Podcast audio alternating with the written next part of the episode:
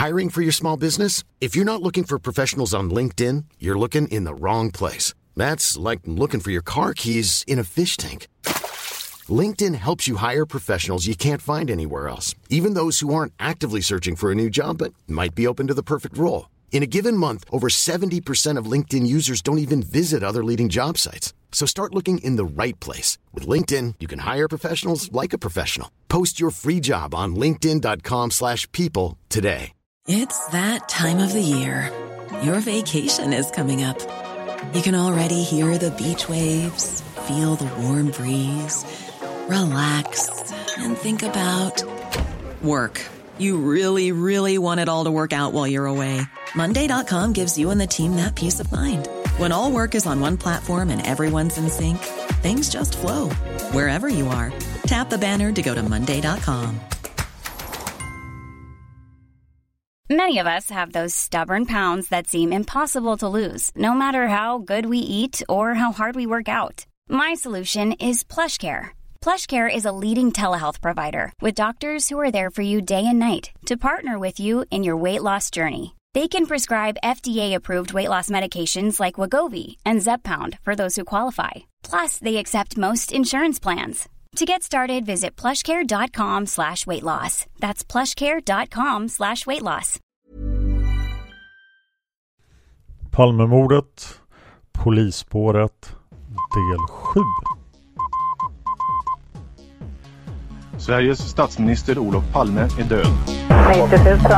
Ja, det är mord på Sveavägen. Hörde de säger att det är Palme som är skjuten. Mordvapnet med säkerhet är en Smith Wesson, en revolver kaliber .357. Inte ett svar. Det finns inte ett svar. För jag har inget och jag har inte varit Varför skulle jag Polisen söker en man i 35 till 40-årsåldern med mörkt hår och lång mörk rock. Det här avsnittet är gjort i samarbete med Maxulin, ett kosttillskott för män med testofen, magnesium och zink. Beställ Maxulin på www.maxulin.se palme. Och nu börjar det närma sig. Du måste göra det här innan den 3 december om du vill vara med och ha chansen att vinna en Palmevandring där jag kommer att guida runt folk på mordplatsen. Jag kommer att guida tre vinnare. Tre stycken från Seriemördarpodden sex vinnare blir det. Tre stycken från Seriemördarpodden och tre stycken från Palmemordet. Men ni är inte lika många lyssnare här så ni har större chans att vinna. Vi fortsätter med rapporten om högerextremism inom polisen på Norrmalm. Och på sida 29 i det här dokumentet som ni själva kan läsa på MOP-arkivet. Jag kommer lägga in en länk till dokumentet här. Så på sidan 29 står det bilaga 32 21 i 12 80 någonting, förmodligen 87. Men det känns som att det här är samma är, är liksom huvudrapporten. För den börjar med rapport med anledning av påståenden om högerextremism med mera inom Stockholmspolisen. Bakgrund. Sedan det under våren 1987 förekommit uppgifter i massmedia om påstådd förekomst av högerextremister inom Stockholmspolisen, främst inom Norrmalms vaktdistrikt, VD1, beslöt Stockholms polisstyrelse vid sammanträde den 30 mars 1987 att tillsätta en arbetsgrupp för att utreda sanningshalten bakom uppgifterna om extremism. Med hänsyn till utvecklingen och inträffade händelser under den tid gruppen arbetat har gruppen även sökt bringa klarhet i påstådd inblandning av Stockholmspolisen i mordet på statsminister Olof Palme liksom i påståendet om otillbörliga kontakter med sydafrikansk polis. Gruppen har bestått av polisstyrelsens ordförande och vice ordförande Karl Cedersköld respektive Roland Örn, biträdande länspolismästare Gösta Villander och ordföranden i Stockholmsavdelningen av Svenska polisförbundet Kai Jonsson. Gruppen utökades den 15 september med tillträdande länspolismästaren Sven Åke Hjälmroth. Inledning Gruppen konstaterar inledningsvis att det vore mycket allvarligt om uppgifterna om påstådd extremism inom Stockholmspolisen skulle visa sig vara riktiga och det kunde styrkas att enskilda polismän påverkats i sin tjänsteutövning av en extrem politisk uppfattning. Det måste vara en självklar utgångspunkt att svenska polismän ska omfatta våra grundläggande demokratiska värderingar. Samtidigt är det utomordentligt viktigt för allmänhetens förtroende för polisen och därmed ytterst för polisens möjlighet att lösa sina uppgifter att oriktig ryktesspridning ska förebyggas och vederläggas. Gruppens arbete Arbetsgruppen beslöt inledningsvis att tillskriva Rikspolisstyrelsen med begäran att få ta del av eventuella uppgifter om extremism avseende polismän inom Stockholms polisdistrikt som uppgavs finnas vid Rikspolisen, Rikspolisstyrelsens säkerhetsavdelning, SÄK. Informationen lämnades till polisstyrelsen i plenum genom muntlig föredragning av den dåvarande chefen för säkerhetsavdelningen Sven-Åke Hjälmroth den 8 maj 1987. Gruppen har tagit del av den utredning som tidigare företagits rörande vissa förhållanden inom VD1. Den så kallade Norrmalmsutredningen. Och här kommer min parentes då att vi har numera Norrmalmsutredningen. Den kom just ut. Den har inte funnits ute för allmän beskådning men nu gör den det. Och eh, jag vill tacka P.O. Falmo för det. Och jag kommer i några kommande avsnitt att låta er ta del av den här Norrmalmsutredningen. Rapporten fortsätter. Gruppen har av utredningsledningen i Palmeutredningen fått en föredragning av de delar som berör polismän i Stockholms polisdistrikt i samband med utredningen av mordet på Olof Palme. Gruppen har erhållit information från länspolismästaren beträffande uppgifter som kommit till hans kännedom, bland annat efter genomgång med avdelningschefer och motsvarande chefer inom polisdistriktet. Gruppen har i vidare fall haft direkta samtal med en utpekad polisman Härutöver har polisstyrelsen i plenum talat med ytterligare en tjänsteman. Vidare har gruppen låtit genomföra samtal med ett flertal utpekade polismän och deras chefer. Gruppen har vidare från dels chefen för klagomålssektionen polisintendent Tord Pettersson, dels från verkjuristen Olof Egerstedt vid Rikspolisstyrelsen fått redogörelser för de regelsystem som berör möjligheten att skilja polisman från tjänsten respektive ålägga honom disciplinär påföljd. Gruppen har haft ambitionen att följa upp inte bara det som har framkommit i anmälningar och utredningar eller som påståtts i massmedia utan även rykten inom och utom poliskåren. Det har härvid visat sig svårt att få flera påståenden verifierade delvis som en följd av det grundlagsfästa meddelandeskydd som den åtnjuter som lämnar uppgifter för publicering i massmedia. Det är en sak att lämna en uppgift, riktig eller oriktig, till en journalist och en annan sak att träda fram och lämna samma uppgift till den som är utsedd att genomföra en särskild utredning med anledning av uppgiften i fråga. Rapporten disponeras så att en redovisning först lämnas om tjänstansvaret enligt gällande rätt. Därefter redogörs för de enskilda fallen och sist lämnas en sammanfattning och avslutande kommentarer. Tjänstansvaret enligt gällande rätt. Genom ämbetsansvarsreformen år 1976 bortföll till största delen det straffrättsliga ansvar som var förenat med utövning av offentlig tjänst, bland annat det särskilda brottet tjänstefel. Samtidigt försvann disciplinstraffen, suspension och avsättning. De särskilda straffrättsliga regler som nu gäller återfinns i 20 kapitlet BRB som avser myndighetsmissbruk med mera. De disciplinära påföljderna vilar numera på arbetsrättslig grund.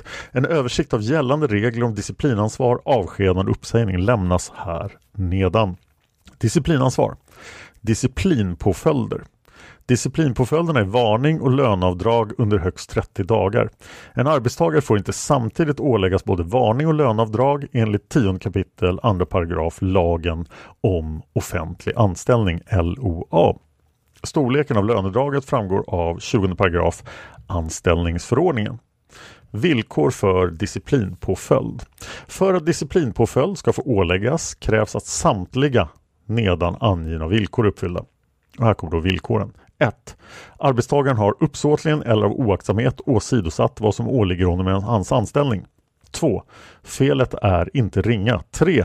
Felet består inte i att arbetstagaren deltagit i en strejk eller någon annan jämförlig stridsåtgärd. 4. Felet utgör inte sådant brott som myndigheten ska anmäla till åtal. 5. Någon åtgärd har inte vidtagits för att anställa åtal. Det vill säga gärningen har inte anmälts i åtal och brottsmålsförfarande, till exempel förundersökning. Enligt 23 kapitlet rättegångsbalken har inte heller av annan anledning inletts mot arbetstagaren. 6. Anställningen hos myndigheten består. 7. Uppsägning har inte skett från någon deras sida. 8. Arbetstagaren ska inte avskedas eller sägas upp på grund av tjänsteförseelse. 9. Förseelsen ligger inte längre tid tillbaka än två år innan arbetstagaren fick skriftlig anmaning enligt 14 kapitel LOA eller en motsvarande anmaning av JK eller JO. Ny rubrik Avskedande Villkor för avskedande Brott Om en arbetstagare har begått ett brott då får man ju sparken. Grov eller upprepad tjänsteförseelse kan man också få sparken för. Jag snabbspar lite här. Det här är ju detaljer från anställningslagen. Uppsägning istället för avskedande. Villkor för uppsägning. Och uppsägning är ju betydligt lättare att göra än att avskeda någon. Och efter att rapporten har förklarat vad uppsägning och eh, avsked är så fortsätter den. Här kan även nämnas den möjlighet myndigheten har att som arbetsgivare omplacera en tjänsteman. Vidare kan noteras att delvitsordet säkerhet och omdöme inför tjänstetillsättningar kan påverkas av en polismans uppträdande såväl i som utom tjänsten. Vidare om tjänsteansvaret se bilaga 1. De enskilda fallen 1A. Enligt uppgift ska ett antal polismän under åren 1969 och 1970 på fritiden ha träffat sin privat lokal och där lyssnat på marschmusik och inspelade tal av Hitler med flera nazistledare. Gruppen har erfarit att den polisman i VD1 som arrangerade att marschmusik spelades flyttade från vaktdistriktet och Stockholm den 1 januari 1970. Under den tid som förflutit härefter har polispersonalen i vaktdistriktet omsatts ett flertal gånger. Idag torde det inte finnas någon kvar i distriktet som kan ha deltagit i sammankomsterna. Gruppens kommentar. Mot bakgrund av vad som har framkommit bedömer gruppen det knappast möjligt att dagens personal på VD1 på något sätt skulle ha varit inblandad i eller kunna vara påverkad av ovannämnda händelser. 1B Uppgifter har vidare förekommit om att polismän under 1970-talet ska ha spelat marschmusik i en så kallad piketbuss. Radio Stockholm intervjuade 1983 en polisman som tidigare ska ha utpekats omfatta en extrem politisk uppfattning och som ska ha spelat marschmusik. Polismannen ska i programmet ha vidgått att han spelat bland annat Björneborgarnas marsch. Gruppen har hört den intervjuade polismannen och såväl tidigare som nuvarande vaktdistriktschef vid VD1. Det kan inledningsvis konstateras att det är relativt vanligt att olika former av underhållningsmusik spelas i polisfordon vid tillfällen då det är lugnt i eten, företrädesvis nattetid. Polismannen har uppgett att syftet med att han ställde upp för radiointervjun var att vederlägga de rykten om otillbörlig marschmusik som återkommit med jämna mellanrum sedan mitten av 1970-talet. Han anser att reportaget kommit ge en mycket ensidig och felaktig vinklad bild genom att det redigerades så att endast de av hans uttalanden som rörde marschmusik togs med i sändningen. Polismannen uppger att det var vanligt förekommande att polismän tog med sig band med sin favoritmusik för att lyssna på i polisfordon när tjänsten så tillät. Det förekom alla typer av musik från pop till klassisk musik. Själv tycker han bland annat mycket om blåsorkestermusik i så kallade brassbands. Den musik han spelade var av mycket blandat slag, häribland slagers och annan populärmusik arrangerad för blåsorkester. Men det kunde även förekomma marscher bland den övriga musiken. Det var dock i dessa fall fråga om klassiska marscher av typen Radetzky-marsch och andra välkända marscher, aldrig sådana marscher som på något sätt kan associeras till en extrem politisk uppfattning. När det gäller påståendet i övrigt att han skulle ha en extrem politisk uppfattning bestrider han detta bestämt. Han bekräftar att han för ett femtontal år sedan varit medlem i organisationen Demokratisk Allians. Men han anser inte att denna organisation på något sätt skulle ha varit att betrakta som extremt i sin stadga, sitt syfte eller med hänsyn till fattade beslut. Han är dessutom sedan lång tid inte längre medlem i denna eller i någon annan politisk organisation. Gruppens kommentar. Gruppen konstaterar att den inte har kunnat finna några belägg för att marschmusik med anknytning till någon särskild politisk uppfattning av ytterlighetskaraktär skulle ha förekommit i de sammanhang som påståtts. Gruppen konstaterar vidare att enbart det faktum att en polisman uppges omfatta en viss politisk uppfattning inte i sig kan föranleda några åtgärder, varför anledning saknas kommentera dessa uppgifter. Och det stycke som kommer nu har ni redan hört. För nummer två här i de enskilda fallen är då härmiddagarna. Rapporten pratar om att de förekom 1982 till 84. Det är middag, det är föredrag, det är en talare. Ämnen är överlevnad, kapprustning, vapenfrågor, terrorism och andra liknande ämnen. Ett mindre antal av deltagarna var inte polismän. De har hittat 11 kända möten mellan januari 1982 och februari 1984 och som mest var ett 40-tal polismän närvarande. Normalt rörde det sig om ett 20-tal. Av deltagarna var det flera som endast besökte sammankomsterna vid något enstaka tillfälle. Mötena rönte ett efterhand vikande intresse och upphörde slutligen helt. Men nu är jag tillbaka i rapporten igen och läser detaljerat. Av vad som har framkommit förekom vid något tillfälle Hitlerhälsning. Av kommentarer och frågor framgick också att flera deltagare föreföll ha en udda politisk uppfattning. Säkerhetspolisen fick tidigt kännedom om mötena. Företeelsen undersöktes noga och SÄK redogjorde för dessa möten för justitieministrarna Ove Reiner och Sten Wickbom. År 1983 skedde även en redovisning för statsminister Olof Palme. Uppgifter saknas om att Stockholms polisdistrikt skulle ha informerats av Säkerhetspolisen om mötenas förekomst. Uppgifterna var inte av den arten att de enligt regeringens föreskrifter kunde antecknas i Säkerhetspolisens register, varför heller ingen så kallad spontanutlämning av uppgifterna kunde ske. Med spontanutlämning, spontanutlämning avses utlämnande av nytillkomna uppgifter mellan personalkontrolltillfällena om personer som tillhör skyddsklass, det vill säga alla poliser. Fråga om utlämning prövas av Rikspolisstyrelsen jämlikt personalkontrollkungörelsen 1969 446 7 kapitlet andra paragrafen. Gruppens kommentar det får anses klarlagt att det vid de aktuella sammankomsterna förekommit uttryck för åsikter av en extrem karaktär. Mötena har haft en varaktighet i tiden och besökts av ett inte obetydligt antal polismän. Enligt gruppens mening är det dock icke möjligt att härav dra slutsatser om förekomsten av mer utbredd eller organiserad förekomst av högerextremistiska uppfattningar inom polisen. Dels rör de observationer som gjorts av extrema yttringar endast vissa av sammankomsterna och då endast vissa av de deltagande åhörarna. Dels har gruppen deltagande polismän omsatts betydligt. Flera deltagare har uppenbarligen gått på ett inledande möte av nyfikenhet för att sedan inte vidare delta. Dels har sammankomsterna spontant upphört på grund av visat ointresse. När det gäller den polisman som organiserat sammankomsterna konstateras emellertid konstaterar emellertid gruppen att en särskild bedömning bör göras.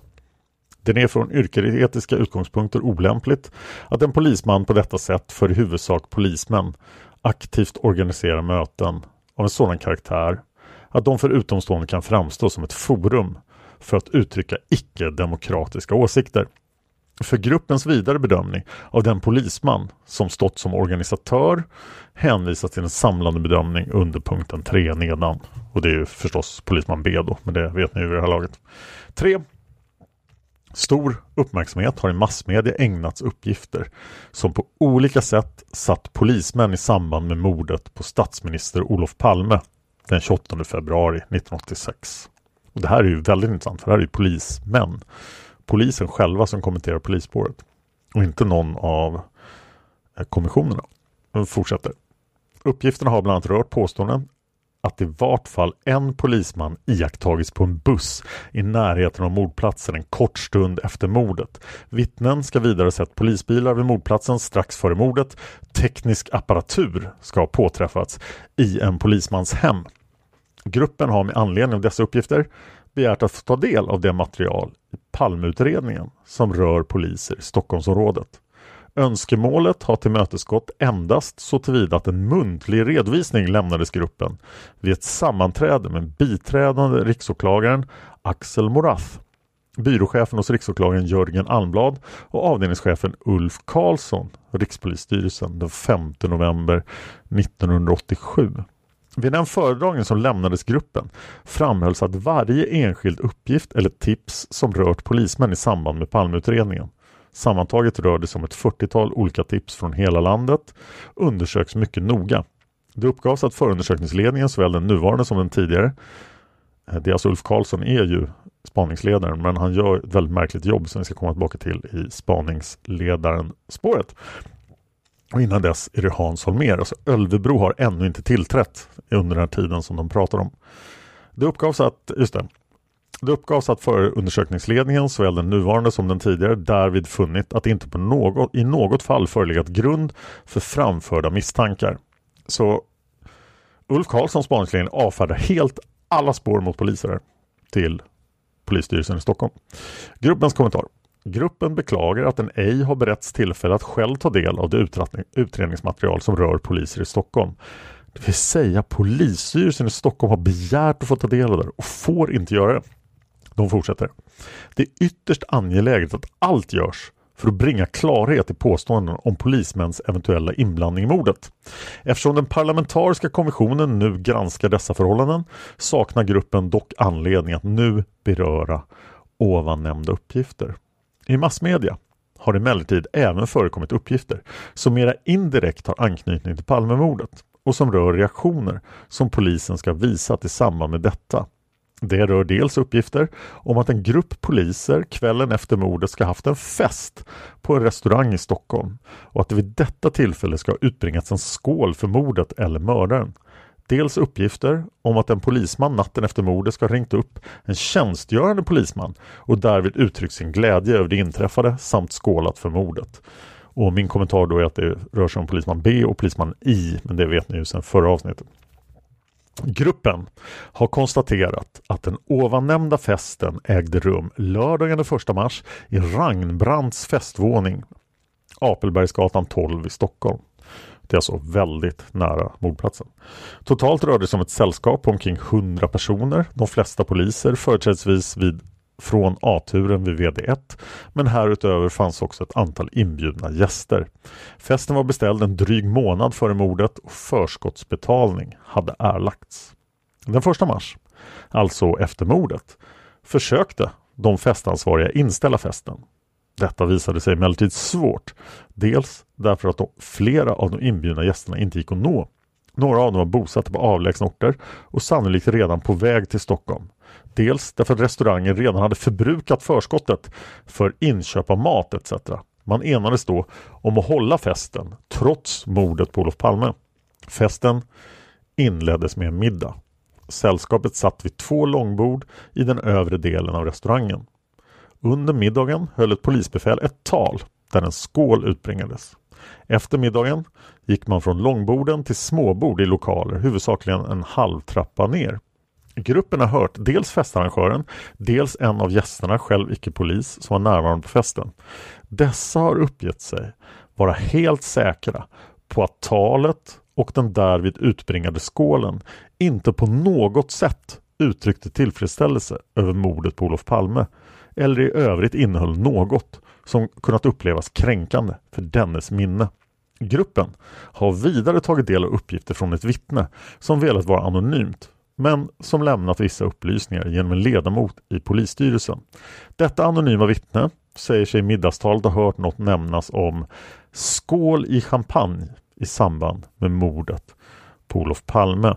Det kan anmärkas att champagne inte serverades i middagen men att däremot uttrycket skåla i champagne ska ha förekommit i samband med de nedan skildrade telefonsamtalen från polisman B till polisman I och till vakthavande befäl, då, ja, polisman I, natten och morgonen före festen. Gruppen har vidare hört en polisman som påstås ha skålat vid festen, alltså polisman I. Denne uppger, vilket också styrks av vittnesuppgifterna, att den utbringade skålen var riktad till A-turen vid vaktdistriktet. Varken i talet eller vid skålen har uttryckt några som helst nedsättande åsikter om Olof Palme och således ej heller någon tillfredsställelse över Palmemordet. Inget av de vittnen som har hörts har heller senare under kvällen efter det att själva middagssittningen brutits hört något skålande eller uppseendeväckande uttalande för eller omkring mordet. Gruppens kommentar.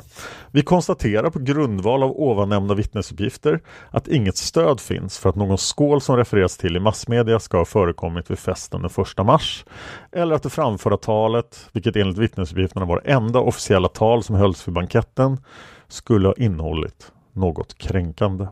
En enligt gruppen tänkbar förklaring till det anonyma vittnets uppgifter och till de uppgifter som förekommit i radioprogrammet Kanalen skulle kunna vara att en sammanblandning skett med de nedan skildrade telefonsamtalen natten och morgonen innan och till de skålar som den uppringande polismannen föreslagit och som kan ha omnämnts vid middagen. Tidigt på morgonen den 1 mars uppringdes vakthavande befäl i VD1 av eh, polisman B. Under telefonsamtalet ska polisman B ha uttryckt sin tillfredsställelse över mordet på Olof Palme med uttryck i stilen Så dog den fähunden Palme. Polisman B ska också utbringat en skål i champagne för mordet eller mördaren. Polismannen har i radioprogrammet Kanalen uppgett att han även ringt några andra polismän under natten och morgonen efter mordet. Jag tar det här i detalj även om jag har läst mycket av det här redan i granskningskommissionens rapport men det är viktigt att det blir rätt här så jag vill inte förenkla det här. Det vid tillfället vakthavande befälet bekräftar att han natten mot den 1 mars mottog ett samtal från polisman B. Han bekräftar också att denne därvid uttryckte sig negativt om Olof Palme. Man kan ej erinra sig detaljer i samtalet. Han ansåg dock vid tillfället samtalet vara så anmärkningsvärt att han anmälde detta för vaktdistriktschefen Hans Hylander, vilken i sin tur informerade dåvarande chefen för ordningsavdelningen Sune Sandström, som förde informationen vidare till den dåvarande spaningsledningen i Palmeutredningen. Vakthavande befälet säger sig senare hört genom radio att han skulle återgett en bestämd ordalydelse, men han kan ej nu erinra sig närmare vad som sades. Den utpekade polismannen har bekräftat att han ringt upp vakthavande befäl vid sin tidigare arbetsplats då nyheten om mordet blev känd för att höra vad som hade hänt. Han kan inte erinra sig exakt vad som yttrades i samtalet men han säger sig aldrig ha gjort någon hemlighet av att hans personliga inställning till Olof Palme och det han representerade varit mycket negativ. Gruppens kommentar Gruppen konstaterar att flera samtal ägt rum och det sannolikt i samband härmed uttrycks nedsättande omdömen om Olof Palme. Gruppen finner att polismannen har oavsett att samtalens exakta ordalydelse inte gått att klart fastställa uppträtt på ett klart olämpligt sätt. Särskilt då han mordnatten ringt upp en tjänstgörande polisman och uttryckt nedsättande omdömen om den mördade statsministern. De noterar också att det här är polisman B då som är ansvarig för sammankomsterna som de redan har pratat om. Eh, de fortsätter inledningsvis kan konstateras att polismannen i samband med den så kallade Norrmalmsutredningen omplacerades till annan tjänst på grund av bland annat sin negativa attityd till kvinnliga poliser. Denna omplacering skedde således på annan grund utan någon som helst samband med de här aktuella händelserna, vilka då icke var kända. Inte i något fall har det satts i fråga att polisman B skulle ha begått någon brottslig gärning. Och eftersom de nu aktuella klandervärdiga beteendena inte har skett i tjänsten utan på polismannens fritid kan inte heller reglerna för tjänsteförseelse i övrigt aktualiseras. Inte heller har i detta sammanhang gjorts gällande att polismannen skulle ha påverkats i sin tjänstutövning av sina åsikter. Gruppen konstaterar emellertid att polismannen i fråga både genom att arrangera ovannämnda sammankomster och genom sitt telefonsamtal till VD1 så snart nyheten om mordet blivit känt visat prov på ett så dåligt omdöme att detta i sin tur varit ägnat att allvarligt rubba allmänhetens förtroende såväl för honom som enskild polisman som för polisen i stort. Enligt gruppens mening är det därför önskvärt att samlat pröva polismannens handlande disciplinärt. Efter vad gruppen kunnat finna saknas dock någon sådan möjlighet enligt ovan redovisade regler för tjänstansvaret. För fall som detta kan emellertid en sällan nyttjad möjlighet för regeringen att jämlikt 7 kapitlet 7 paragrafen LOA försätta arbetstagare vid polisväsendet i disponibilitet. Och det här pratade vi om i tidigare avsnitt. De försöker alltså här göra en, eh, en, ett försättande i disponibilitet som de senare blir kritiserade för av, av RPS och av JK. Stycke 3 eller enstaka fall nummer 3 eh, avslutas med den här kommentaren som jag aldrig har hört talas om tidigare. I sammanhanget kan även nämnas att samme polisman, polisman B, har utpekats som ansvarig för ett anonymt telefonsamtal till Drottningholms slott i vilket nedsättande omdömen fällts bland annat om Hans Majestät Konungen. Ärendet har prövats av åklagaren som den 18 september 1986 funnit att misstankar om brott inte förelegat. Samtalet upptogs på band och överlämnades för röstanalys. Efter denna analys har det klart kunnat fastslås att den anonyma rösten inte har tillhört polisman B.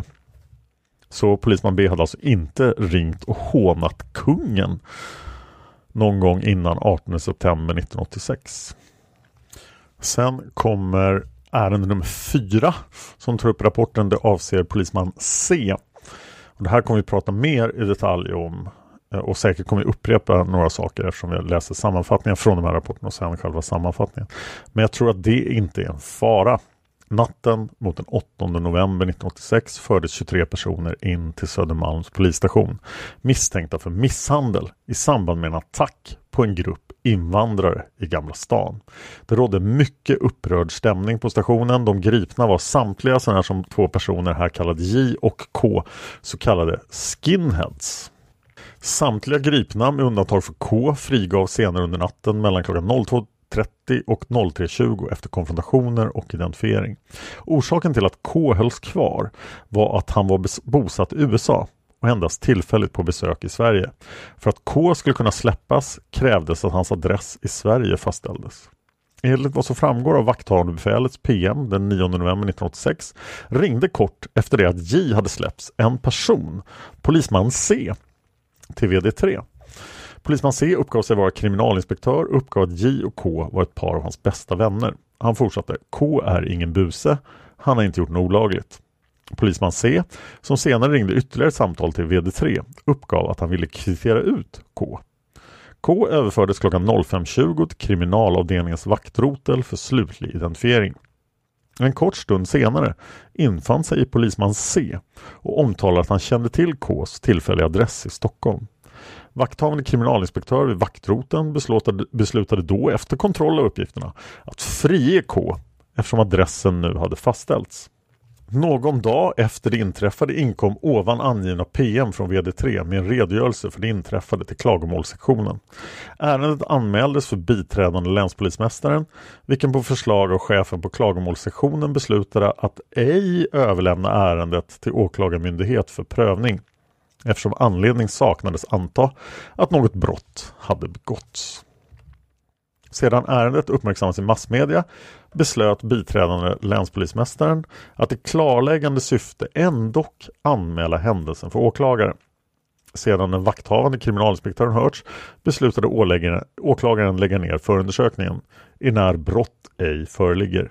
Gruppen har inhämtat uppgifter från den utpekade polismannen och de två polismän med VD3 som vid tillfället talade med polisman C.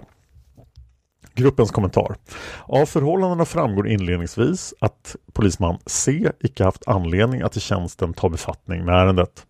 Av vad som framgått av uppgifterna från VD3 och kriminalavdelningen var det enda skälet till att K inte släpptes tillsammans med övriga gripna att oklarheter rådde om hans adress i Sverige. Sedan denna oklarhet hade undanröjts, i detta fall genom att polismannen polisman C såsom tillförlitligt vittne kunnat uppge den tillfälliga adressen saknades således anledning att ytterligare kvarhålla K. Vakthavande befäl vid kriminalavdelningens vaktrotel handlade således helt korrekt då han lät frige K. Vad avser polisman Cs handlande kan till en början anmärkas att uttrycket kvittera ut är ett jargonguttryck för förfarandet då en kriminalpolis hämtar ut en gripen eller annan omhändertagen person ur arrestavdelning för förhör. Uttrycket kommer av att polismannen skriftligen med sitt namn får kvittera att han har hämtat den gripne. Då det gäller polisman Cs handlande har icke av anmälan eller i övrigt av utredningen framgått att polisman C skulle ha försökt få K frisläppt genom att oriktigt ge sken av att kvittera ut den för ett förhör i tjänsten. Frågan har istället gällt om det inträffade kan uppfattas så att polisman C på ett otillbörligt sätt allmänt sökt utnyttja sin ställning som polis för att förmå vakthavande befäl att frige K. Eller om agerandet endast är att se som ett försök att identifiera och i övrigt lämna sådana upplysningar om K att denne för uppfyllande av gällande regler skulle kunna friges. Det kan konstateras att uppgift står mot uppgift vad gäller innehållet i det eller de telefonsamtal som utväxlades mellan polisman C och företrädare för VD3. Enligt vakthavande befäl ska polisman C ha ringt vid två tillfällen, varit mycket upprörd och uttryckligen sagt sig vilja kvittera ut K. Polisman C bestrider att han har uttryckt sig på det sätt som uppges, liksom att han skulle ha varit upprörd. Hans enda syfte med telefonsamtalet var att ge sådana informationer om K att den inte längre skulle behöva kvarhållas. Han kan vidare bara erinra sig ett telefonsamtal. Gruppen gör bedömningen att då uppgift står mot uppgift det icke är möjligt att belägga att polisman C på ett otillbörligt sätt sökt utnyttja sin ställning som polis för att få K frisläppt. Detta styrks av att vakthavande befälet som talade med polisman C i telefon trots den upprörda stämning som rådde på stationen inte säger sig ha uppfattat annat än att polisman C endast uppträdde som privatperson. Gruppen drar också slutsatsen eftersom inget i utredningen tyder på att polisman C utgett sig handla i tjänsten. Det i vart fall icke skulle kunna vara fråga om annat än ett olämpligt beteende på fritid. Vilket inte enligt gällande regler kan föranleda någon som helst disciplinär prövning.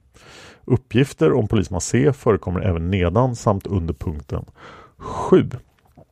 I sammanhanget kan också nämnas att felaktiga uppgifter har förekommit om att K i och med att han släppts från kriminalavdelningen genast lämnade landet. K inställde sig bland annat för förhör om anklagelsen om misshandel vid Södermalms kriminalenhet den 15 januari 1987 och delgavs utredningen den 3 mars 1987. I sammanhanget finns också anledning kommentera uppgifter i pressen om att uppgifter om identiteten på de personer som anhölls för ett mord på Maria Magdalena kyrkogård natten mot den 1 november skulle ha stulits från polisman Cs arbetsplats någon gång under tiden 4 till 19 november 1986. Gruppen konstaterar att dessa uppgifter blev offentliga redan den 7 november 1986 och således var offentliga vid tiden för ovanstående tillfälle. Enligt en uppgift i massmedia ska polisman C också ha iakttagits på Operabaren då han visat upp en nål med en svensk flagga med ett hakors på, fast, med ett hakors på fastsatt på kavajslagets undersida. Gruppen har talat med polisman C som kategoriskt bestrider påståendet. Gruppens kommentar. Gruppen har ej kunnat härleda ursprunget till de påståenden som framförs i massmedia. Ingenting har således framkommit som mot Fs bestäm polisman C, de kallar honom för F i den här rapporten, Pol mot polisman Cs bestämda bestridande skulle tala för dessa uppgifter. Ärende nummer 5. I ett brev poststämplat i Stockholm den 24 september 1987 det tog vi upp tidigare, framfördes hotelser mot Kjell Vase. Vem är då Kjell Vase kunde ni fundera på nu. Det stod en uppgift där men jag läste den inte för att jag tyckte den var så konstig. Jag måste ha läst fel tänkte jag. Men Kjell Vase är chefredaktör för Målarnas facktidning. Brevet, som är anonymt, innehåller utfall mot Vase för att denne förföljt poliser i samband med mordet på Olof Palme. Gruppens kommentar. Brevet ger allmänt ett omoget, obalanserat intryck. I en formulering i brevet antyds att brevskrivaren själv skulle kunna vara polis i Stockholmsregionen. Inget i övrigt i brevinnehållet talar dock för detta. Brevet är undertecknat Svenska Nationalsocialistiska Arbetarförbundet. Sedan polisanmälan skett har förundersökning inletts. Det finns i detta sammanhang ingen anledning att föregripa utredningens resultat. Och jag tvivlar ju väldigt mycket på att den kom fram till någonting. Ärende 6. Under denna punkt behandlas i ett sammanhang olika uppgifter om företeelser som i skilda sammanhang har anförts som tänkbara yttringar av högerextremistisk art. En ledamot i polisstyrelsen uppger sig sett klistermärken för Europeiska arbetarpartiet EAP i trapphuset VD1 samt klistermärken med en nidbild av Olof Palme uppsatta på ett klädskåp i VD3. Iakttagelsen har dock gjorts långt före mordet på Olof Palme. En besiktning har företagits av nämnda utrymmen varvid konstateras att det nu icke förekommer några märken. Gruppens kommentar. Enligt gruppens mening är det klart olämpligt med alla former av politiska budskap såsom affischer eller märken inom myndighetens lokaler. Undantag måste This Mother's Day, celebrate the extraordinary women in your life with a heartfelt gift from Blue Nile. Whether it's for your mom, a mother figure, or yourself as a mom, find that perfect piece to express your love and appreciation. Explore Blue Nile's exquisite pearls and mesmerizing gemstones that she's sure to love. Enjoy fast shipping options like guaranteed free shipping and returns. Make this Mother's Day unforgettable with a piece from Blue Nile. Right now, get up to 50% off at BlueNile.com. That's BlueNile.com. If you thought the only way to get a more defined jawline with natural looking results was through surgery, think again. Juvederm Volux XC is a non surgical injectable gel filler that improves moderate to severe loss of jawline definition and can help you achieve natural looking results with little downtime. Even better, this improved definition lasts up to one year with optimal treatment. Maintenance required. Improve jawline definition for a smooth, sculpted look with Juvederm Volux XC. For important safety information and to find a licensed specialist, visit juvederm.com. That's J U V E D E R M.com. Not for people with severe allergic reactions, allergies to lidocaine, or the proteins used in Juvederm. Common side effects include injection site redness, swelling, pain, tenderness, firmness, lumps, bumps, bruising, discoloration, or itching. There's a risk of unintentional injection into a blood vessel, which can cause vision abnormalities, blindness, stroke, temporary scabs, or scarring. Talk to a licensed specialist to find out if it's right for you. I'm Sandra, and I'm just the professional your small business was looking for. But you didn't hire me because you didn't use LinkedIn jobs. LinkedIn has professionals you can't find anywhere else, including those who aren't actively looking for a new job but might be open to the perfect role, like me. In a given month, over 70% of LinkedIn users don't visit other leading job sites. So if you're not looking on LinkedIn, you'll miss out on great candidates like Sandra. Start hiring professionals like a professional. Post your free job on linkedin.com/people today. Självklart gälla för av myndigheten särskilt upplåtna och godkända platser av typen anslagstavlor. Det åligger varje chef att ha uppsikt över att politiska märken etc. inte förekommer i strid med gällande instruktioner. Då det gäller övriga utrymmen, dörrar till klädskåp etc. måste det åligga förman att vaka över att inte gränserna överträds för vad som kan anses acceptabelt från yrkesetisk och eller ordningssynpunkt. Riksdagsman Lars Werner observerade i samband med en demonstration våren 1987 att några av de polismän som övervakade ordningen bar märken med svenska flaggan på uniformen. Någon formell anmälan gjordes aldrig. Polisledningen ansåg det emellertid angeläget att erinra vaktdistriktscheferna om bestämmelserna i FAP föreskrifter och allmänna råd för polisväsendet. Enligt vilka det ej är tillåtet att bära svensk flagga på polisuniformen. Gruppens kommentar. Reglerna för vilka utmärkestecken med mera som får bäras till uniform är klara och entydiga. Andra tecken eller märken får inte bäras till uniform. Märke för skyddsombud får dock bäras. Det åligger förman att övervaka att dessa regler efterföljs. Gruppen erinrar om att justitieombudsmannen uttalat sig om en civilklädd polisman som under tjänstgöring i samband med en FNL-demonstration burit ett märke med texten Viet Cong Hunting Club fastsytt på sin kavaj. Det kan man läsa mer om i JOs ämbetsberättelse 1974-127 och enligt eh, vitboken så var ju det Elak K. JO konstaterade att föreskrifter saknades om polismans klädsel under civiltjänstgöring. Men att bärandet av ett dylikt märke under tjänsteutövning inte kunde anses förenligt med det dåvarande stadgandet i polisinstruktionens sjunde paragraf om att polisman i sin tjänsteutövning ska uppträda på ett sätt som inger förtroende och aktning. JO fann att polismannen därigenom visat oförstånd i tjänsten och erinrade polisbefälet om skyldigheten att ha sin uppmärksamhet riktad även på de civiltjänstgörande polismännens klädsel. Trots att JO fann polismannens förfarande betänkligt ansåg han att det kunde bero vid en erinran om vikten av att en polisman under tjänsteutövning uppträder på sådant sätt att han inger förtroende och aktning och därvid bland annat, även om han är civilklädd, avhåller sig från att ha märke eller annat som kan verka provocerande eller anstötligt anbringat på sin klädsel. Sen kommer den här lägenheten i Traneberg och den kommer jag att spara till vi kommer fram till den aktuella polismannen. Och det är ju polisman E som ni redan har hört talas en hel del om. Rapporten fortsätter sedan med enligt uppgifter våren 1987 ska det under 70-talet ha förekommit att polismän vid vaktdistrikt 1 hälsat varandra med så kallad nazisthälsning. Enligt en i massmedia citerad polisman ska detta ha förekommit ända in på 1980-talet. Gruppen har hört den citerade polismannen. Denne uppger att han har blivit felsorterad, felciterad menar jag, och endast uttalat sig om de tidigare påstådda händelserna. Gruppen har vidare talat med en mängd företrädare för vaktdistriktet. Gruppens kommentar Gruppen konstaterar efter samtalen och mot bakgrund av redovisade erfarenheter från arbetet i distrikten att det icke förekommer någon sådan allmänt rådande jargong eller attityd som skulle kunna yttra sig exempelvis nazisthälsningar. Det är emellertid inte uteslutet att det vid vissa tillfällen kan ha förekommit enskilda överdrifter. Gruppen menar att även om anledning saknas att anta att detta utgör annat än enskilda yttringar av omognad eller dåligt omdöme förtjänar ändå uppgifterna att tas på allvar. Som redan har framhållits är det mycket viktigt att allmänhetens förtroende för polisen, att polispersonal allmänt handlar på ett sätt som vinner respekt och aktning.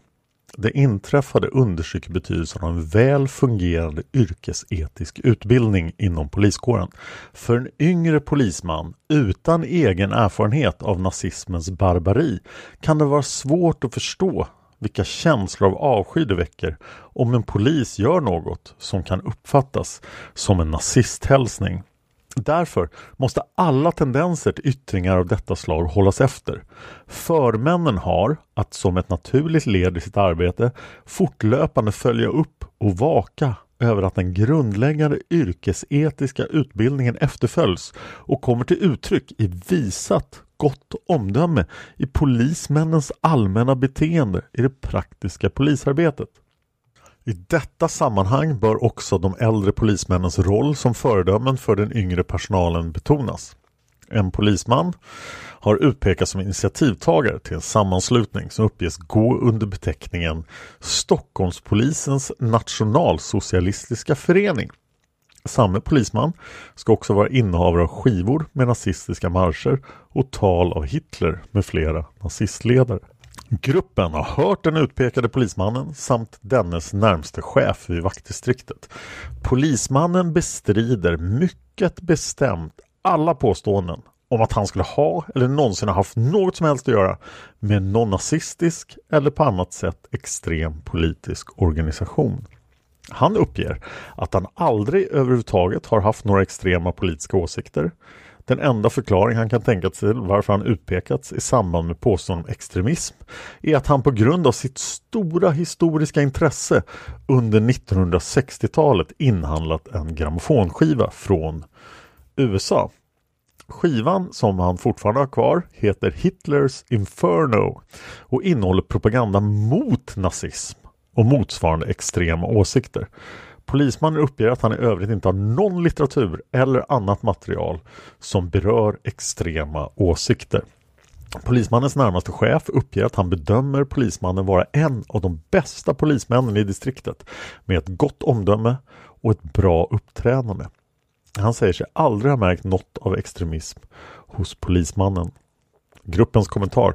Trots betydande ansträngningar har arbetsgruppen inte funnit några tecken på eller bevis för existensen av en organisation eller grupp av det slag som ovan påståtts. Arbetsgruppen har i sina kontakter inte funnit någon enskild polisman i distriktet som känner till förekomsten av en sådan organisation. Gruppen håller det för utomordentligt osannolikt att en organiserad grupp av högerextremister skulle kunna existera vid Stockholmspolisen utan att annan polispersonal i något enda fall fått kännedom om och kunnat bekräfta detta. Vad avser den i sammanhanget utpekade polismannen? konstaterar gruppen att han har gett en trovärdig förklaring till ryktet om att han skulle inneha skivor med nazistiska tal och marscher. Det har i övrigt inte framkommit något som motsäger hans uppgifter. Det har i alla fall påståtts att en polisman vid en central sektion på ordningspolisen år 1980 skulle ha iakttagits på TV då han deltagit i en demonstration som sannolikt var anordnad av en extrem högerorganisation. Ah, högerorganisation förlåt mig. Han skulle även ha uttalat extrema åsikter och hat mot Olof Palme. Gruppen har hört den utpekade polismannen som bestämt bestrider att han har deltagit i den aktuella demonstrationen. Han har aldrig deltagit i någon som helst demonstration. Han har aldrig varit med i något politiskt parti eller överhuvudtaget varit engagerad eller politiskt intresserad. Han har följaktligen heller aldrig uttalat några extrema åsikter. Han säger att Palme visserligen inte tillhör hans favoriter, men att han aldrig uttalat sig mot Palme annat än att han i någon aktuell sakfråga kan ha yttrat en från Palmes avvikande åsikt. Gruppen har även hört polismannens chef som aldrig någonsin har hört polismannen uttala sig i politiska frågor och i övrigt anser honom vara en stillsam och omdömesgill person. Gruppens kommentar Inget i utredningen ger något stöd för påståendet om att den utpekade polismannen skulle ha deltagit i angiven demonstration eller på annat sätt gett uttryck för några politiska extrema åsikter. Och sen pratar vi Sydafrika igen och det sparar jag till polisresorna till Sydafrika. Men det är alltså ärende nummer sju i den här rapporten. Vi får förmodligen anledning att återkomma till det också i Sydafrikaspåret. Och efter stycket om Sydafrika så avslutar gruppen med en sammanfattning och en avslutande kommentar. Utredningsgruppen har i sitt arbete främst haft att ta ställning till frågan om det vid Stockholmspolisen, företrädesvis vid Norrmalms polisdistrikt VD1, skulle ha förekommit något som kan betecknas som en organiserad form av politisk extremism. Gruppen gör här den gemensamma bedömningen att det inte finns något som tyder på att de ovan utredda händelserna skulle ingå i ett gemensamt mönster. Slutsatsen är således entydigt den att ingenting talar för förekomsten av någon extrem politisk gruppering inom Stockholmspolisen. Däremot anser gruppen att i några fall kunnat konstateras att enskilda polismän gett uttryck för uppfattningar av en icke-demokratisk eller extrem karaktär.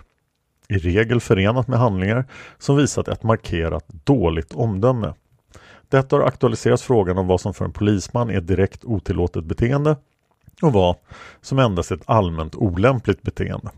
Det har också lett till följdfrågan vilka åtgärder som kan vidtas mot polismän som i olika situationer överträtt å ena sidan det juridiskt tillåtna och å andra sidan det yrkesetiskt lämpliga. Enligt vad som framgår av redogörelsen för gällande rätt tog det allmänt utrymmet för att vidta åtgärder mot en tjänsteman på grundval av hans beteende utom tjänsten juridiskt sett vara mycket starkt begränsat. Åtminstone så länge detta beteende inte innebär direkt brottslighet av en viss grövre karaktär. Det är i detta sammanhang också viktigt att särskilt betona att den grundlagsfästa rätten till åsiktsfrihet omfattar alla åsikter, också sådana som för den stora majoriteten medborgare framstår som extrema eller motbjudande. Enbart det faktum att en polisman privat skulle hysa en politisk ytterlighetsuppfattning kan således inte föranleda några åtgärder, även om man självklart kan ha en personlig uppfattning om det olämpliga i detta förfarande. Bedömningen blir emellertid en annan om det kan visa sig att en polisman låtit sig påverkas i sin tjänstutövning av en viss politisk uppfattning. Även i detta fall är det dock tjänstemannens gärningar i första hand och inte hans bevekelsegrunder som är av intresse för ställningstagande till huruvida rättsliga åtgärder skall eller kan vidtagas. Det är av grundläggande betydelse för polisens möjlighet att fullgöra sina uppgifter att den enskilde medborgaren uppfattar polisen som objektiv och oförvitlig. Detta ställer mycket höga krav på den enskilde polismannens omdöme. Rent juridiskt gäller emellertid frågan vad som utifrån gällande lagar och förordningar samt instruktioner är tillåtet eller otillåtet för en polisman. Det är vid denna gränsdragning distinktionen mellan vad en polisman gör i tjänsten respektive på fritiden samt vilken mer eller mindre direkt anknytning ett visst beteende har till tjänsten torde ha avgörande betydelse. När det generellt gäller allmänhetens förtroende för polisen i förlängningen en förutsättning för polisens möjligheter att fullgöra sina uppgifter. är det emellertid inte möjligt att begränsa frågan till ett snävt juridiskt perspektiv kring vad som är tillåtet eller direkt otillåtet beteende. Det gäller ofta i lika hög grad en bedömning av vad som är lämpligt eller olämpligt. Omdömesförmåga är inte en egenskap som följer arbetstiderna.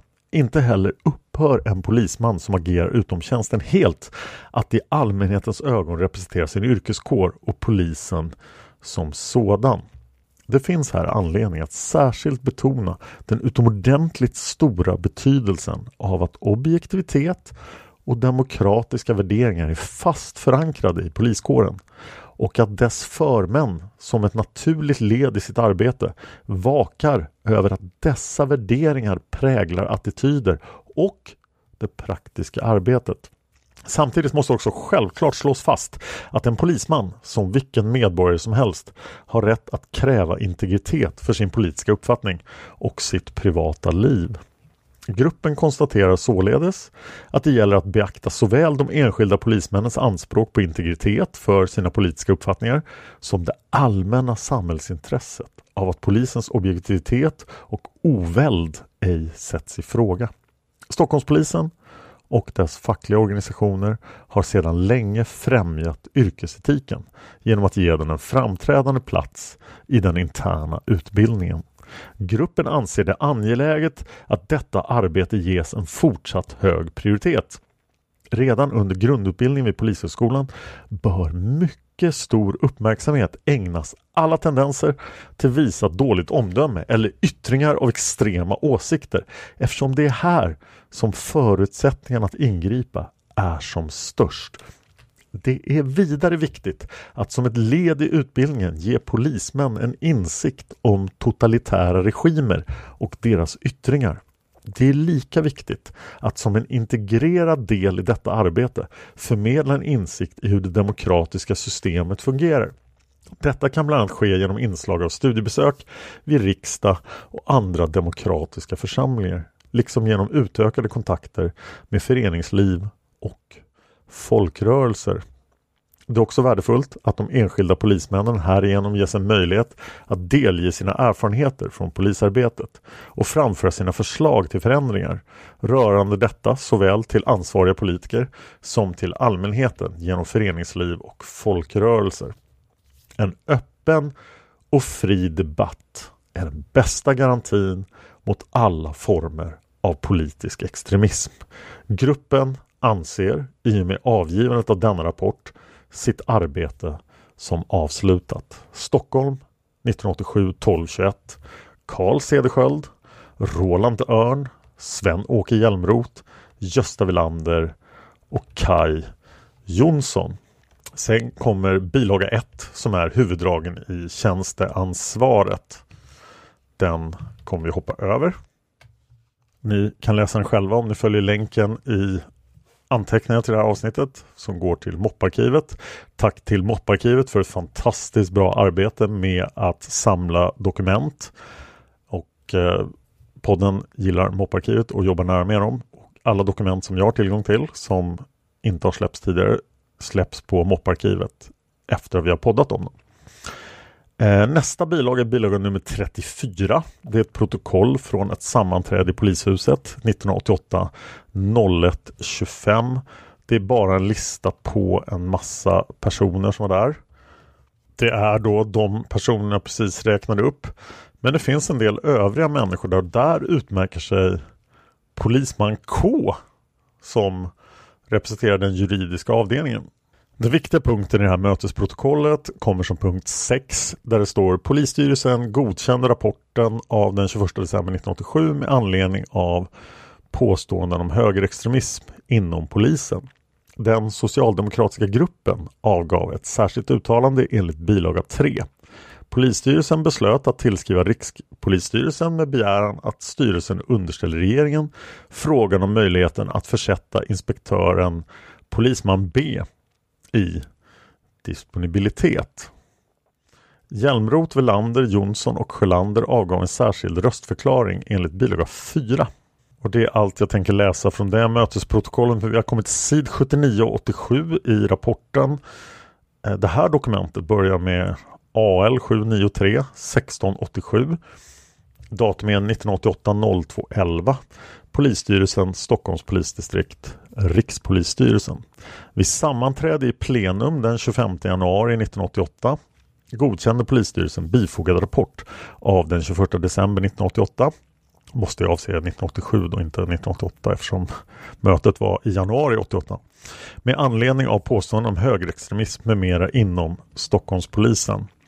Med anledning av uppgifterna i rapporten beslöt polisstyrelsen att till regeringen föra vidare frågan om möjligheten att enligt 7 kapitlet 7 paragrafen lagen om offentlig anställning försätta en polisman i disponibilitet.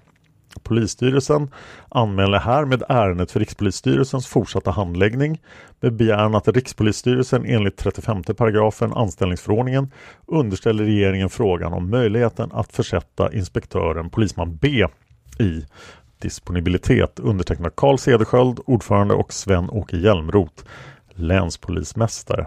Sen går det ett tag för vi har ett brev här, bilaga 36 från 1988, 10.18 Eh, post ankom till Polismyndigheten i Stockholm 1988 1128. Det är ett brev från Rikspolisstyrelsens verksjurist U Berg till polisman B.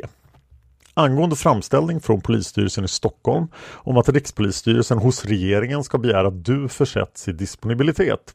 Du bereds härmed tillfälle att yttra dig över polisstyrelsens ovan angivna framställning. Yttrandet bör vara styrelsen, parentes verkskansliet, tillhanda senast den 2 november 1988. Telefonsamtal åberopas. Kopia av styrelsens akt i ärendet bifogas Ulf Berg. Och det här avsnittet är inte slut än för nu kommer men avslutningen av rapporten är då polisman B's svar på den här begäran. Och han svarar inte alls i tid utan han svarar till den 17 november 1988. Han skriver till Stock det står Stockholms polisdistrikt kriminalavdelning KSN stämplat den 29 november. Och det andra dokumentet var stämplat den 28 november. Men i brevet stod att han skulle skicka in då innan den 2 november så jag förstår inte riktigt vad som hände. Men här kommer polisman B svar. Det är bilaga 37 till rapporten om högerextremism inom polisen. Angående framställningen från polisstyrelsen i Stockholm om att Rikspolisstyrelsen hos regeringen ska begära att undertecknad försätts i disponibilitet. Så vitt jag har uppfattat saken inleddes på begäran av Stockholms polisstyrelse 87 0330 en utredning om eventuell förekomst av högerextremism inom Stockholmspolisen eller om det inom Stockholmspolisen fanns enskilda polismän som kunde beskrivas som högerextremister. I denna utredning, som påkallats av massmedia, närmare bestämt av två journalister, Ronald Niklasson och Lars Borgnäs, då verksamma i radioprogrammet Kanalen, har jag varit föremål för särskild granskning. Ulf A fick av polisstyrelsen i Stockholm i uppdrag att sammanställa en rapport. Sedan en speciell utredningsgrupp behandlat rapporten beslöts polisstyrelsen i Stockholm vid ett sammanträde 1988-01-25 att tillskriva Rikspolisstyrelsen med begäran att styrelsen underställer regeringen frågan om möjligheten att försätta mig i disponibilitet. Utredningsgruppen har så vitt jag erfarit vidgått att Ulf A som enda underlag när han sammanställde rapporten i den del som berör mig haft en utskrift av ett radioprogram som sändes i radioprogrammet Kanalen 1987 11.24. Ulf A har en tidningsintervju i tidningen Aftonbladet i oktober månad 1988 uppgett att han av hänsyn till mig inte hållit några egentliga förhör i ärendet för att på så sätt inte framställa mig i en alltför dålig dager. Enligt andra uppgifter jag erhållit och innerligt hoppas är oriktiga är att Ulf A som övriga källor använts av uppgifter från kvälls och rikspress där mitt ärende i olika sammanhang relaterats. Huruvida gruppen med Ulf As rapport som underlag själva genomfört några samtal eller förhör eller genomfört någon annan utredning är för mig obekant. I det material som överlämnats till mig från Rikspolisstyrelsen finns endast utskriften av radioprogrammet en förklaring till omplaceringen av mig från ordningsavdelningen till kriminalavdelningen, ett särskilt uttalande från polisledningen och facket samt sammanträdesprotokoll från polisstyrelsen i Stockholm och Länsstyrelsen i Stockholms län. Jag anser det synnerligen tvivelaktigt ur rättssäker rättssäkerhetssynpunkt att såväl polisstyrelsen som länsstyrelsen och så i fallet endast haft ovan beskrivna material att tillgå som beslutsunderlag i ärendet. Eftersom önskemålet tydligen är att till regeringen överlämna frågan om möjligheten att försätta mig i disponibilitet. En enligt min egen syn både ovanlig och förvånansvärd påföljd för det som det påstås ett klandervärt och omdömeslöst beteende tycker jag mig åtminstone ha rätt att kräva en mera seriös undersökning av sakförhållandena. Jag är mycket förvånad över att Ulf A och den grupp polisstyrelsen tillsatt att utreda gjorda påståenden av massmedia inte har tagit kontakt med mig, polisinspektör Björneberg eller restauranginnehavarna på van der Lindeska valven. En sådan åtgärd menar jag skulle åtminstone i initialskedet av utredningen kunnat rätta ut en hel del påståenden som jag anser vara helt absurda. I mitt öppna brev till vice ordförande i polisstyrelsen Roland Örn, det var alltså brevet som vi tog upp i förra avsnittet, vilken ingick i gruppen, har jag mycket klart redogjort för min personliga inställning i ärendet. Jag tog på ett tidigt stadium kontakt med den nytillträdde länspolismästaren Sven-Åke Hjälmroth och redogjorde för honom både om telefonsamtalet till vakthavande befäl och om de härmiddagar jag anordnade åren 1982-84. Dessa åtgärder uppfattar jag nu i efterhand som ganska verkningslösa eftersom jag uppenbarligen inte har blivit trodd. Jag accepterade dessutom en inbjudan till ett sammanträde i polisstyrelsen våren 1987 och svarade då välvilligt på de frågor man ställde till mig. Under de få minuter jag fick till förfogande ställdes endast en del frågor om härmiddagarnas karaktär. Inga frågor ställdes om exempelvis telefonsamtalet till vakthavande befäl den natt Olof Palme mördades. Länspolismästare Sven-Åke Hjälmroth hade just innan jag kom in till polisstyrelsen redogjort för om det förekommit några anteckningar i Säkerhetspolisens register eller om det i övrigt fanns någon information att lämna om eventuell förekomst av högerextremism i Stockholms polisdistrikt. Jag tog per telefon kontakt med Hjälmroth, då chef för Säkerhetspolisen och fick då efter mötet en försäkran från Hjälmroth att inget ofördelaktigt funnits att delge polisstyrelsen om härmiddagarnas karaktär eller om min person i övrigt från Säpos sida. Jag har fått upplysningar om att Säkerhetspolisen nästlade sig in på härmiddagarna och hade som det uppgivits i massmedia ej funnit anledning registrera sammankomsterna eller funnit att de ur säkerhetssynpunkt varit värda att notera. Jag anser det mycket anmärkningsvärt att den grupp som utrett min del i högerextremismutredningen i så hög grad verkar haft tilltro till kanalens journalister. Det torde vara allom bekant att en del journalister kan förvrida sanningen till oigenkännlighet och förändra en genomförd intervju på så sätt att det helt gagnar deras egna syften. Jag måste fråga mig om man någon gång inom gruppen ställt sig frågan om hur Ronald Niklasson och Lars Borgnäs rent personliga värderingar är om exempelvis polisen i stort. Eftersom jag inte själv vet något om dessa journalister kan jag inte heller ge något eget omdöme om dem. Jag vill dock påpeka att om jag själv skulle bli tillsatt att utreda något liknande skulle jag vara mycket kritisk mot de uppgifter de presenterat och mycket noggrant kontrollerat uppgifterna. Jag underkänner helt de båda journalisternas sätt att ägna sig åt debatten om högerextremism bland poliser. Om gruppen hade talat med mig personligen eller andra jag har föreslagit enligt ovan skulle gruppen bland annat funnit att här kommer sju punkter som polisman B tycker är viktigt. 1. Härmiddagarna aldrig var, som kanalen avslöjat, av någon hemlig eller politisk karaktär. Jag beslutade dessutom själv i egenskap av festarrangör att upphöra med middagarna. Det var alltså inte som det beskrivs i rapporten att middagarna upphörde spontant på grund av visat ointresse. 2. Jag har aldrig talat med Lars Borgström. Jag antar här då Dans kommentar att han menar Lars Borgnäs, men det står Lars Borgström. 3. Jag har aldrig närvarat i kanalens program.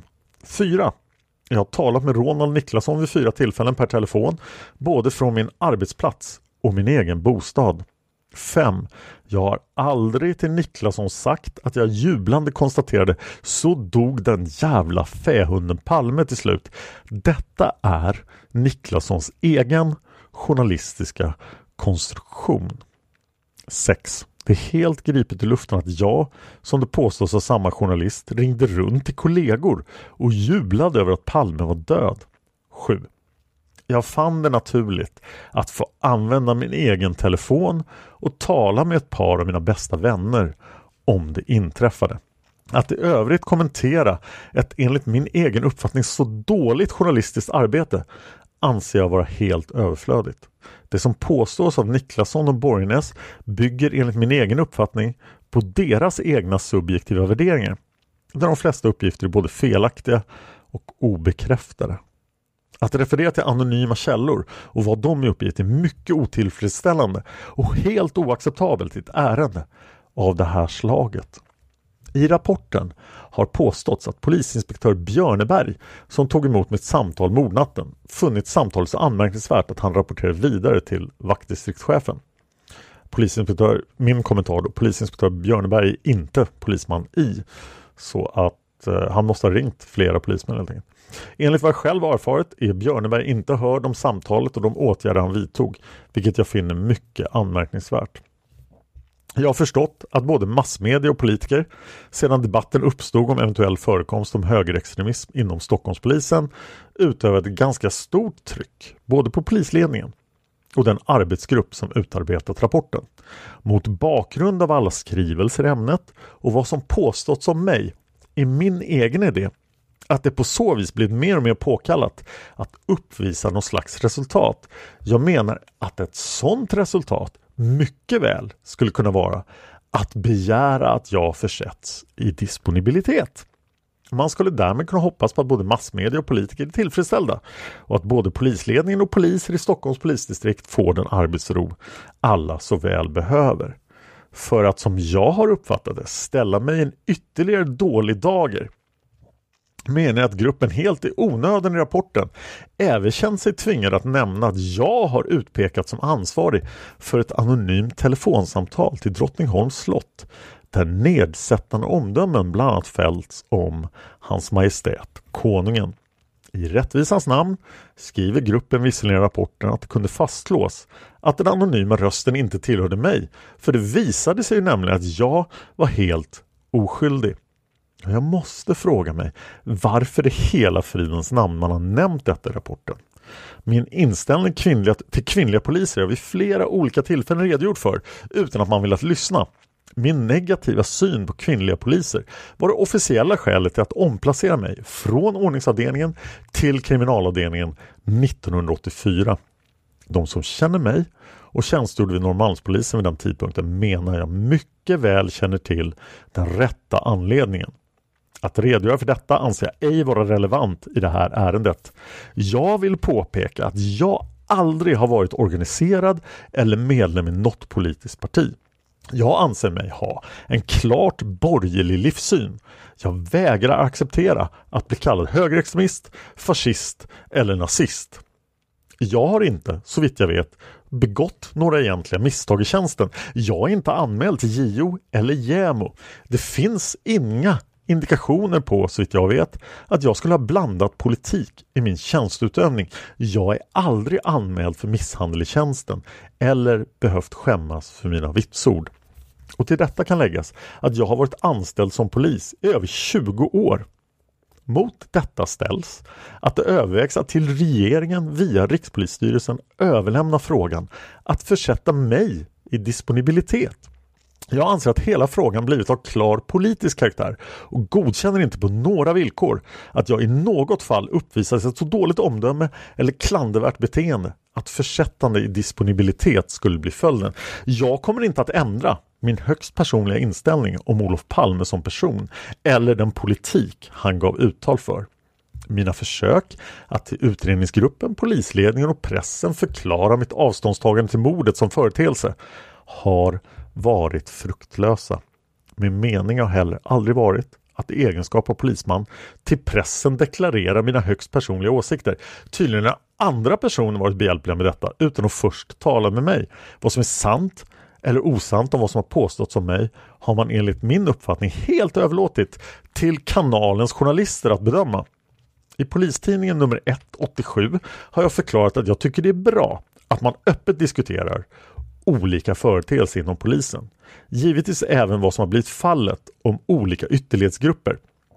Och detta för att skapa förtroende mellan polis och allmänhet. Min personliga syn på telefonsamtal till polisinspektör Björneberg är att jag fann det helt naturligt att ringa min forna arbetsplats för att få korrekt information. Jag såg samtalet mellan mig och polisinspektör Björneberg som varande under högst en minut. Som rent kollegialt och ser mig tvingad att lägga hela skulden på VDC1 som enligt obekräftade uppgifter meddelade pressen min identitet. En bieffekt av att min identitet blev känd och den så kallade rapportens slutprodukt samt vissa politikers välvilja att tala med pressen under utredningens gång har bland annat utmynnar att jag har blivit direkt hopkopplad med mordet på Olof Palme. Jag har blivit stämplad som högerextremist, fascist och till och med nazist. Detta har i sin tur gjort att jag har fått mottaga ett par mordhot i brevform och fått beställa hemligt telefonnummer för min familjs skull. Ordföranden i polisstyrelsen och vice ordföranden har vid skilda tillfällen både i radio och tv föregripit utredningen och förklarat för svenska folket och regionalt i ABC att jag är behäftad med ett i särklass dåligt omdöme och därför borde avskedas eller försättas i disponibilitet. Dessa uttalanden har gjort att pressen tryckte stora artiklar med bild utformade på så vis att både min personliga omgivning och flera kollegor fick den uppfattningen att jag redan hade försatts i disponibilitet. Många tror alltså på grund av den genomslagskraft pressen har att jag i nuläget är avsatt. Detta har givetvis jag och min fru med två barn i tonåren samt mina vänner och kollegor inte uppfattat särskilt positivt. Eftersom mitt namn är ovanligt behöver jag inte förklara närmare på vilket sätt min fru och mina barn har blivit utsatta för olika slags påfrestningar. Om regeringen skulle anse det nödvändigt med hänsyn till rikets säkerhet att skilja mig från min tjänst genom att försätta mig i disponibilitet anser jag då att man har lyckats med att utföra ett i särklass väl utstuderat justitiemord. Så vitt jag vet är både åsiktsfrihet och mötesfrihet grundlagsskyddat i Sverige. Jag har med denna skrivelse försökt att på ett så bra sätt som möjligt beskriva hur jag ser på ärendet ur min egen synvinkel. I normala fall har en utredare, även om man i det här speciella fallet valt att benämna slutresultatet i en rapport, att beakta både RB och FUK. Det är för mig mycket anmärkningsvärt att dessa båda institut i mitt speciella fall helt har satts ur spel. Min egen erfarenhet är att det regelmässigt åligger undersökaren att söka allt material som kan tala såväl för som emot vederbörande och när detta material finns slutligen göra en objektiv bedömning. I mitt fall anser jag att man underlåtit att göra en sådan bedömning. Jag vill slutligen betona att kanalens program eller rapportering om så kallad högerextremism inom Stockholmspolisen i mycket hög grad har skadat mig och min familj och dessutom gjort att flera andra kollegor känt sig utpekade. Jag överlämnar därmed ärendet till Rikspolisstyrelsen för fortsatt handläggning. Stockholms ovan, Polisman B, kriminalinspektör. Palmemordet finns på Facebook och Youtube. Nextory är en prenumerationstjänst för ljudböcker och e-böcker. Och om ni vill höra på sådana eller läsa sådana så kan ni gå till nextory.se kampanjkod, skriva koden PALME. Så får ni 30 dagars gratis Nextory och ni ger dessutom lite stöd till podden. Jag vill tacka alla som stöder podden på patreon.com palmemordet. Det uppskattas jättemycket. Vi jagar just nu ett mål. Eh, på 800 dollar så kommer varje avsnitt av Palmemordet att vara 50 minuter långt. Jag vet att det här avsnittet är extra långt men jag vet också att ni gillar långa avsnitt så jag tror inte ni kommer att klaga över det. Den 28 februari eh, 2019 blir det en Palmevandring med middag. Och eh, inbjudningar till den kommer gå ut till alla aktiva sponsorer på Patreon. Tack för att ni lyssnar på Palmemordet. Man hittar Palmes mördare och man följer PKK-spåret till botten. Därför att ända sedan Julius Caesars tid har jag aldrig hört talas om ett mord på en framstående politiker som inte haft politiska skäl. Polisens och åklagarens teori var att han ensam hade skjutit Olof Palme. Och det ledde också till rättegång. Men han frikändes i hovrätten. Nu ska vi ut och röva, Stråt. Vi ska ut och röva. Planning for your next trip? Elevate your travel style with Quince. Quince has all the jet-setting essentials you'll want for your next getaway. Like European linen, premium luggage options, buttery soft Italian leather bags, and so much more. And it's all priced at 50 to 80% less than similar brands. Plus, Quince only works with factories that use safe and ethical manufacturing practices. Pack your bags with high-quality essentials you'll be wearing for vacations to come with Quince. Go to quince.com slash trip for free shipping and 365-day returns. A lot can happen in the next three years. Like a chatbot may be your new best friend.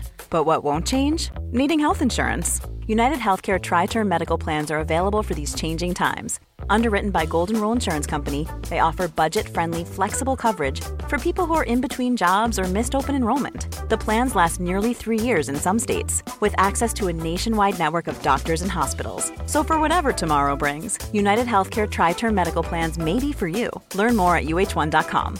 Hey, it's Paige DeSorbo from Giggly Squad. High quality fashion without the price tag. Say hello to Quince. I'm snagging high-end essentials like cozy cashmere sweaters, sleek leather jackets, fine jewelry, and so much more. With Quince being 50 to 80% less than similar brands. And they partner with factories that prioritize safe, ethical, and responsible manufacturing. I love that. Luxury quality within reach. Go to quince.com slash style to get free shipping and 365-day returns on your next order. quince.com slash style.